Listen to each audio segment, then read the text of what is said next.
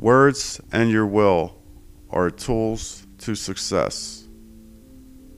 One thing the whole world agrees on being nice works.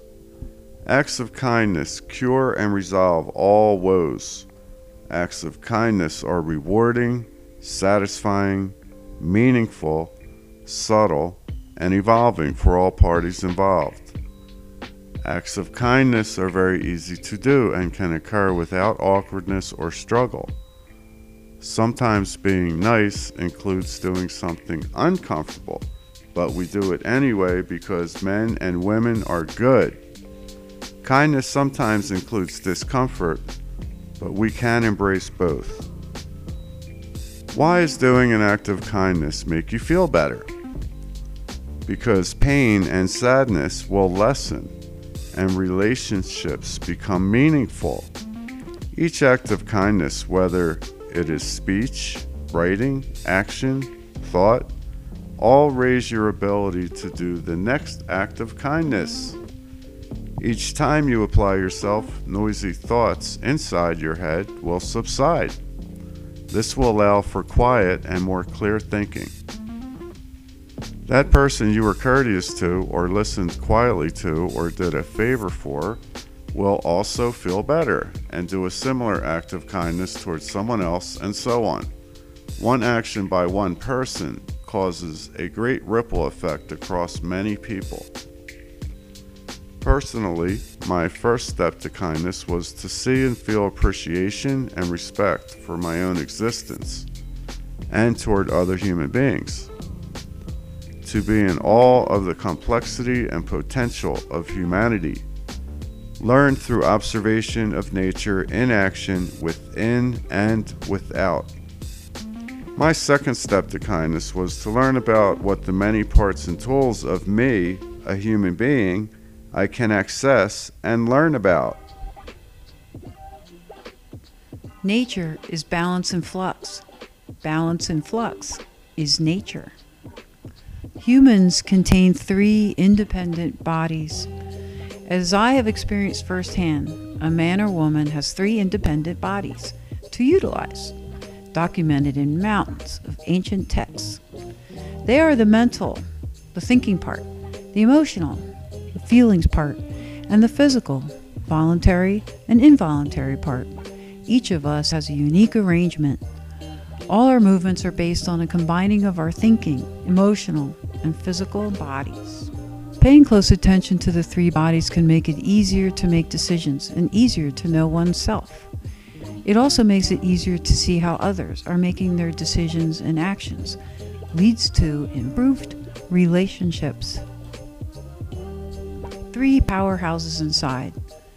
These three powerhouses of thinking, feeling, and physical are inside each unique man or woman. Each of us develop on our own way of attending to or ignoring these aspects. Each person adds to others' experience and knowledge, and we allow developments to our life from watching and being part of others' experiences. As a unique man or woman, you are the fourth part, you, with your three bodies and thinking you, the feeling you, and the physical you, and unique you, fully assembled and working. What is the unseeable or the unmeasurable part?